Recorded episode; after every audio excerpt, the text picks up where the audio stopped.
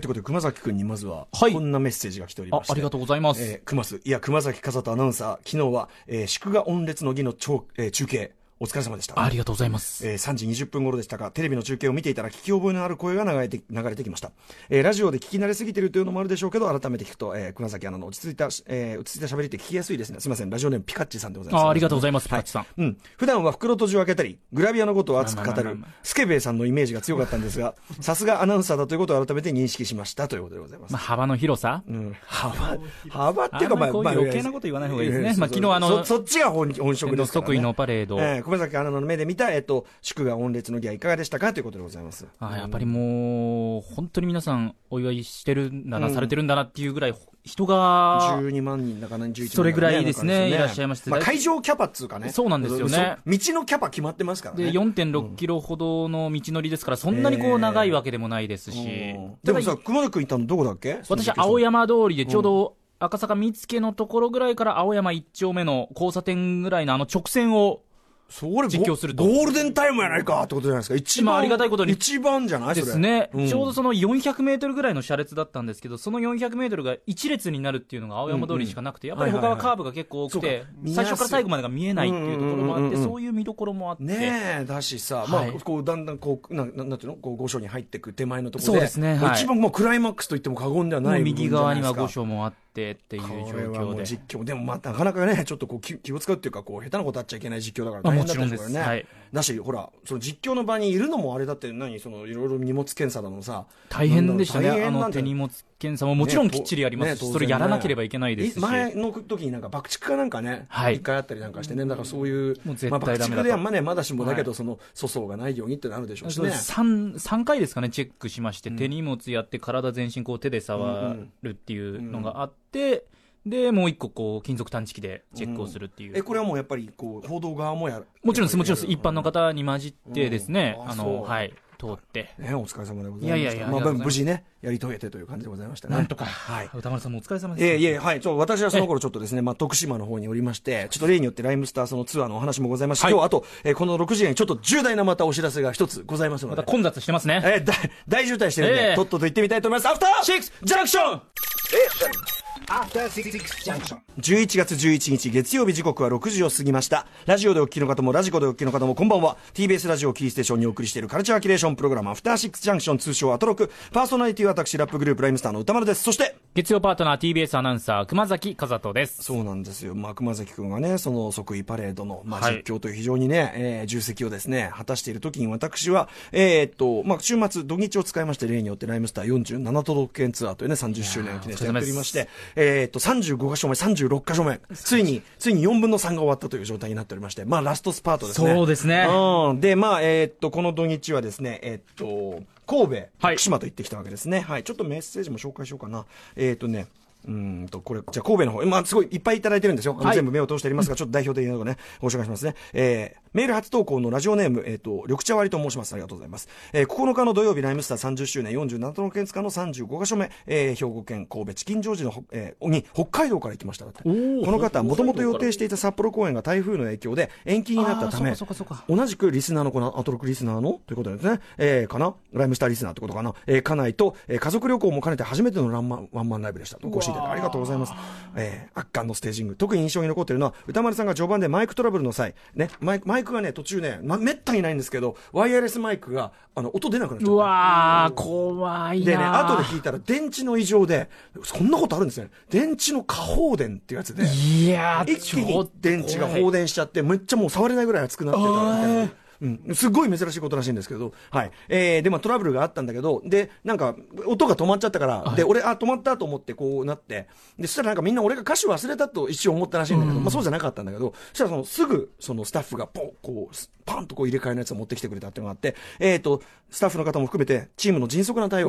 ね。うん、これが印象に残っているということでありがとうございます。えーライムスターも神戸は初ワンマンライブということでしたが、えーリスナーには嬉しいこれ、あれこれもありましたし、行ってよかったですということでございます。ありがとうございます。そう、神戸はね、実はね、あの、ワンマンライブやるの初めて、てか、えっ、と、その徳島の方も初めてだし、はい。まあ、てか47都道府県ツアー、大体あの、ワンマンの初めてなとこ多いんですけど、神戸チキンジョージ結構でかい、あの、うん。老舗のね、ライブハウスで、はい。うん、あの、パンパンでしたよ。ありがとうございます、本当にね。うん。で、まあ、一応ね、あの、総裁のお膝元ということもございますし、そうでねえー 総裁とお膝元もありますし、そうですそうです。あと、かん、なんか神戸は別にあのネットとかこの番組してないんだけど、まあ、ラジコで聞いてる関西のリスナーの人結構集まってるということで、なんかちょっと密かにリクエストを受けたのを受けて、アフターシックスをね、久しぶりにやりましたというね、ありがとうございました。あとですね、まあ、翌日の徳島に関して、えーっとね、ブーブー短足さん。えっと、歌丸さん、熊須、こんばんは。こんばんはこんばんは。えー昨日の徳島ライブにアトロック T シャツで行ったものです。ありがとうございます。えっ、とね、えー四国出身の私はた、えーご多分に漏れず、ロックやガレージ系のライブばかり行っていて、初のヒップホップライブでした。やっぱね、四国はすごいロックが盛ん。そうあそうそうなんですねロックが盛んなんです。はい。で、これが超楽しかった。ありがとうございます。嬉しいね。えー、3人とも超絶かっこよく、三者三様もと、あのトークも面白く、とにかく、けえー曲がめちゃくちゃかっこよかったです。ということでございます。で、えっ、と、まあ、いろいろね、書いていただいて、ラジオで歌丸さんを知り、ライムスターを聞くようになって、ライブにも足を運び、最高の一日が得られました。ありがとうございます。徳島は全国で糖尿病患者数1位、医者の数第2位、病院数第3位、えーあの曲やるならここしかないという調子の一曲もありがとうございました。久しぶりにほとんど病気をやったんですよね。はあ、うんそうそうなんですね、徳島って。あとね、その、まあ、ナルトの渦潮っていうのがあるじゃないですか。それにちなんで、私があの、えっ、と、まあ、話せば長くなるんですが、大学時代にフリースタイルカラオケという遊びをやってる時に、私が作った、えっ、と、まあ、早稲田貧乏節っていうね、あの、タイトルがついてるんですけど、はい。それの、そのサビがあの、ナルトの渦潮について、あの、要するに、ナルトの渦潮の映像が 映ってるのに合わせて演、演歌調なんですよ。そういうことなんですねナルト、渦潮、ぐるぐると、ってね、目玉回って顔面よ、っていうのが、早稲田貧乏節というね、えー名作。20年間、この即興で歌ったやつを歌い継いでいるという、この、まあ、これもや、ね、ちょっと披露して。ああ、そうなんですね。披露っていうか、まあ、それね徳島行ったから、ナルトで。ネタとして話したりとかいろいろあってね、はい。まあいろいろ書いていただいて、本当に楽しかったので、また徳島に来てくださいね、ということでございます。はい。えー、ということで、皆さん、あの、メールも全部メールとしても、あの、待つのでありがとうはいございます。ありがとうございますで、あ、そうだ、お急ぎで話さなきゃいけない時間がないね。で、えっと、また分厚いそう本が。なんですよ。で、その、まずね、その美術館にね、いろんな美術館にその地方の行くのが楽しみだって話をいつもこれからしてるじゃないですか。で、神戸でちょうど富野義行の世界というね、まあガンダムな、等でガンダムイデオン等でおなじみの、えー富野義行の世界ずっとまあ九州、大阪ってね、まあ、あの、共同開催でやってて、で、東京だけ回ってこないという。で、もう見た人はもうこれはすごい、えー展覧会だと。ね、あの、春日太一さんもね、もう足を運ばれて、まあそこで新たな、えーこう実説というかね、ガンダムのね、ガンダムは時代劇であったという、えーこの発見をしたわけですよね。で、あの、まあなかなか行けない中で、あの、兵庫県立美術館でちょうどやってると。なんだけど、普通の日程で行ったら、あの、1日目なんで、あの、美術館に行ってる時間ないわけですよ。ああ、そうそうで、です。ごいしょんぼりしてたら、もう要は2時間前乗りしてですね、あの、早く行って、行ってきたんです。えっ、と、兵庫県立美術館に。で、これですよ、このドスンとしたこの富の。重この厚なこの図録。この重さ伝わるなうんこれね、でもこれ4000円は安いですよ、この図録でね。で、すごいですよ。まあ、噂にたがわぬ、まあ、あの、ボリュームの、やっぱりね、うんあの、展覧会で、まあ、特に富野さんの、その、テーマ性とかもそうですけど、細かいその演出の指示とか、で、それが何をこう示しているのかっていうのを、本当に事細かに、もうコンテ、元のコンテと、で、場合によってはその横に映像を流したりとか、うん、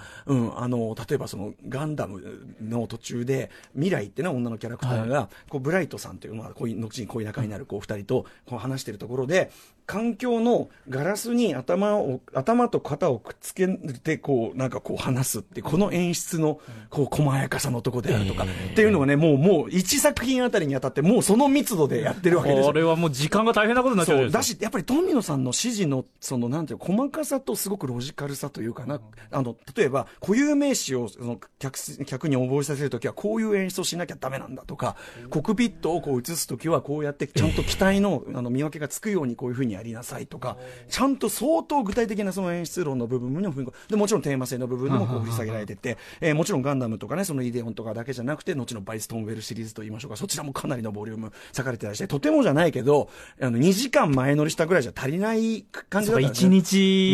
日ですね。そうなんねです。しかも僕、その、まあ、県立美、兵庫県立美術館、普通のね、あの、他のコレクション展示とかも見たいから、そう、チケット買うときに、あ、あの、富野義行店ね。で、あの、あ、コレクションのやつも見たいんで、両方ついてるやつって言ったら、富野さん関係ないですけど、これ大丈夫ですか？みたいな言われ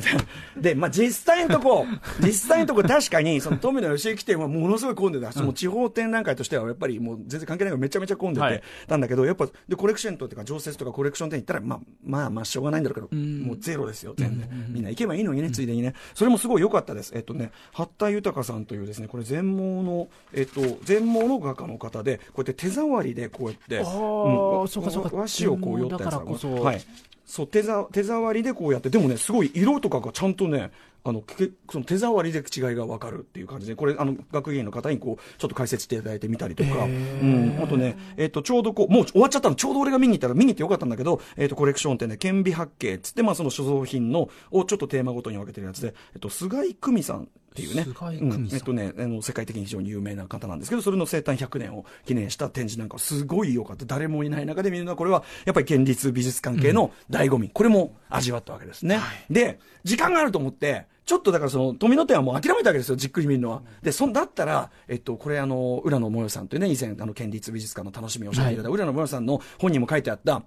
あの、え神戸ファッション美術館っていうのがあると。で、六甲アイランドの方で結構離れてる。タクシーに乗ってこう飛ばして行ったわけですよ。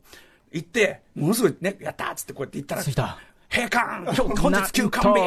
ホームページ見てもそんなことはもう、思わず抗議の電話しちゃいましたよ。え、今日休館なんすかっつったら、いや、そうなんですよね。展示の方はね、つって、展示の方って休館だろうと思って。いや、ホームページ見てもわかんないんですけど、つって、あ、すいませんね。ホームページ載ってないとちょっとな、まあでも、まあ、富野店に行っていたから、まあよかった。はいね。うん。またちょっと別の場所でも行ける機会あったら行きたいぐらい本当にすごかったです、これはね。えーでですね、翌日の徳島。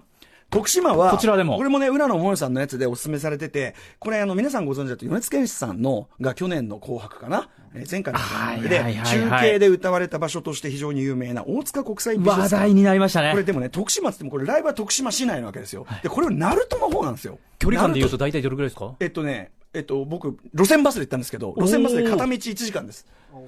なかなかのうん距離感、なかなか、ただこれもね、いっぱい行って面白かったんですね。あのーまず、まあ、路線バス。路線バス乗り、ね、乗っていくのもすごい楽しくて、こう時間調べて。ドキドキじゃない路線バスだから、しかも終点とかじゃないから、もうこうやって、こう、もうさ、アナウンスとかさ、もう確かにププー、うん、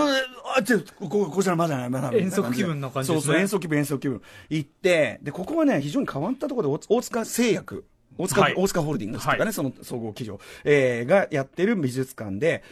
あの、すべて、えっと、陶器に焼き付けた、陶磁、陶磁器に焼き付け、絵を焼き付けた、あの、あれでやった複製なんですね、置いてあるの。1000個から置いてある。はい。で、要するにその西洋の、えー西洋、西洋美術史の、その、えっと、古代から、えー現代に至るまでっていうのを、そういう、えっと、えー陶磁器のその複製、陶器の複製のやつの技術を使って、えっと、原寸大で、すべて用意してある。しかも、えっと、展示によっては、その、なんていうのかな、その展示形式、例えばその、えっと、礼拝堂にこうやって壁にこう書かれてるやつだったら、その壁に書かれてる、その空間丸ごと再現する。米津さんが歌ったのとかってまさにそうそう、あれはそのなんとかで礼拝堂みたいなやつで、システィーナ礼拝堂みたいなやつかな、みたいなところで、まさに天井いっぱいわーってなってる。っていう、だから、美術、でね、ここだからね、厳密に言うと美術館というよりは、西洋美術史テーマパークみたいな感じなんですよ。なので、通常の美術館とはまずですね、まあ頑張って行ったわけですよ。はいそしたらもうやっぱかすごい観光スポットになってて、まあ山の中に、山、山の中に建物がガーンってある。しかもなんか確かこれ、ウィキペディアかなんか読んだら、えっと、なんか、い一旦11階、山を切り崩して11階建てのビルかなんか建てて、もう一回山を持ったみたいな。なんというすごいよ。で、えっ、と、が地下にこう下がって、地下からこう上がっていくんですけど、少しずつ。はいで、まあ古代からこう近代みたいな感じ、いや、現代まで来るわけですけど、だから要は西洋、あの、なんていうの、西洋美術史一気見みたいな感じですっごいこう多分勉強になるんですよ。入門にめちゃめちゃなるわけです。あの、例えばその、まあ技術の進歩もそうですし、あの、あるポイントで、ああの宗教画の世界から解き放たれたみたいなのが分かったりして、それまでずーっと基本的には、もう近代ぐらいまでずーっと宗西洋絵画やったらもうキせあのキリスト教、はい宗教画ですから、もう基本的には。そればっかなんだけど、まあ、そこから解き放たれて近代、現代に行くとか、えーもちろんぎ、ね、そういうのも流れも分かって、すごく面白い。あと、同じ、例えば、ひまわりが、えっ、と、もう消失してなくなった、ゴッホのひまわりが、はい消失してなくなったやつ含めて7つ全部一つの部屋にあるとか、ありえない展示が。一度に見ること。は夢ですね。そうそう、夢の展示が。で、まあ、複製なんでね、まあ、あれなんだけどさ、な、なんだけど、まあ、あと、さっきテーマパークがアトラクションって言いましたけど、だから普通の美術館と違って、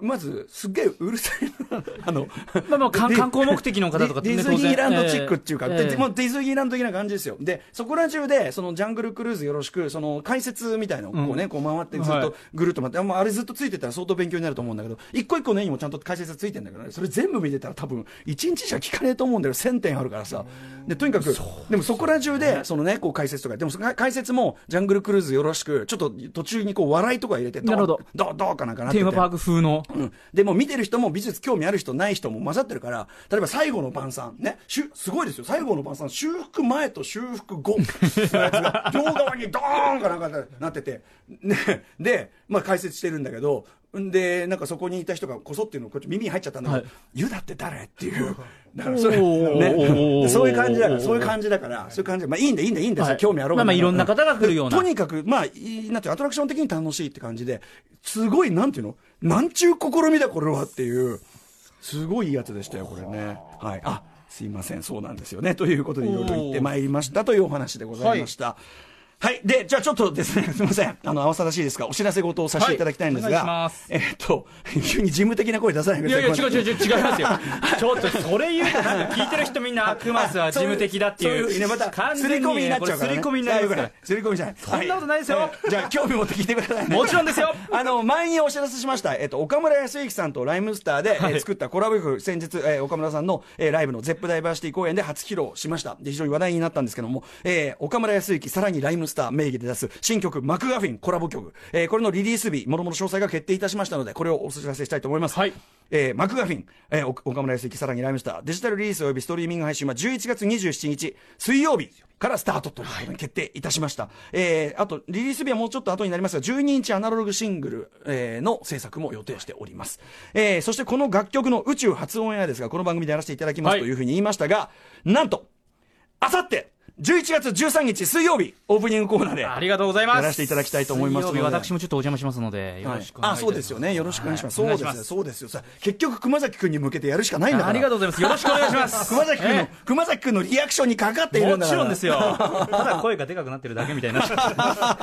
ねよろしくお願いします。でもあの非常に我々あの岡村さんも我々も本当にこれ自信作ではい。あのとっておきの一発なのでぜひ楽しみにしていただきたいと思います。もう一回言いますね、えー正式リリースは11月27日水曜日。そして、えー宇宙初演はあさって11月13日のこのアフターシックスジャンクション6時台オープニングトークのコーナーでやらせていただきたいと思います。詳しくはライムスターのホームページもしくは岡村康一さんのホームページで、えご確認ください。以上私からのお知らせでございました。さあ行ってみましょう。11月11日メニュー紹介です、はい、この後すぐです。カルチャー最新レポート。ボディービルの人気急上昇中種目、フィジークの重要大会についてです。ジンさんにねこの間出ていただきましたからね紹介していただきます。そしてその後6時半からはカルチャートークのコーナーです。今月はアトロク秋の推薦図書月間。様々な本好きゲストが今おすすめの本を紹介してくださいます。今夜は活字中毒でも知られています。スタイリストの伊賀大輔さんです。そして7時からのミュージックゾーン Live Direct は、良いレコード会社を立ち上げたやり手社長兼シンガーソングライターの星野みちるさん、えー、トリオ編成でのスタジオライブ待っておりましたありがとうございます。そして、その後8時からは特集コーナー、 Beyond the Culture。今夜の特集何でしょうか？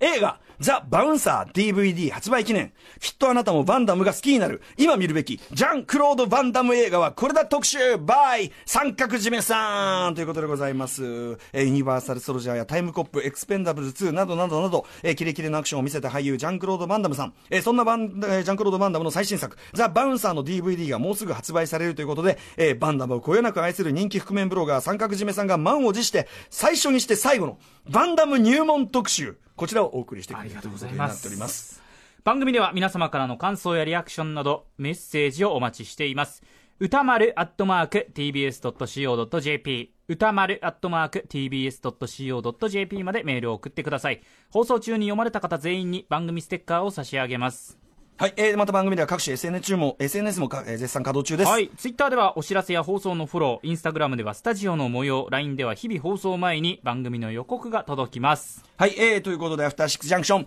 行ってみよう After Six Junction.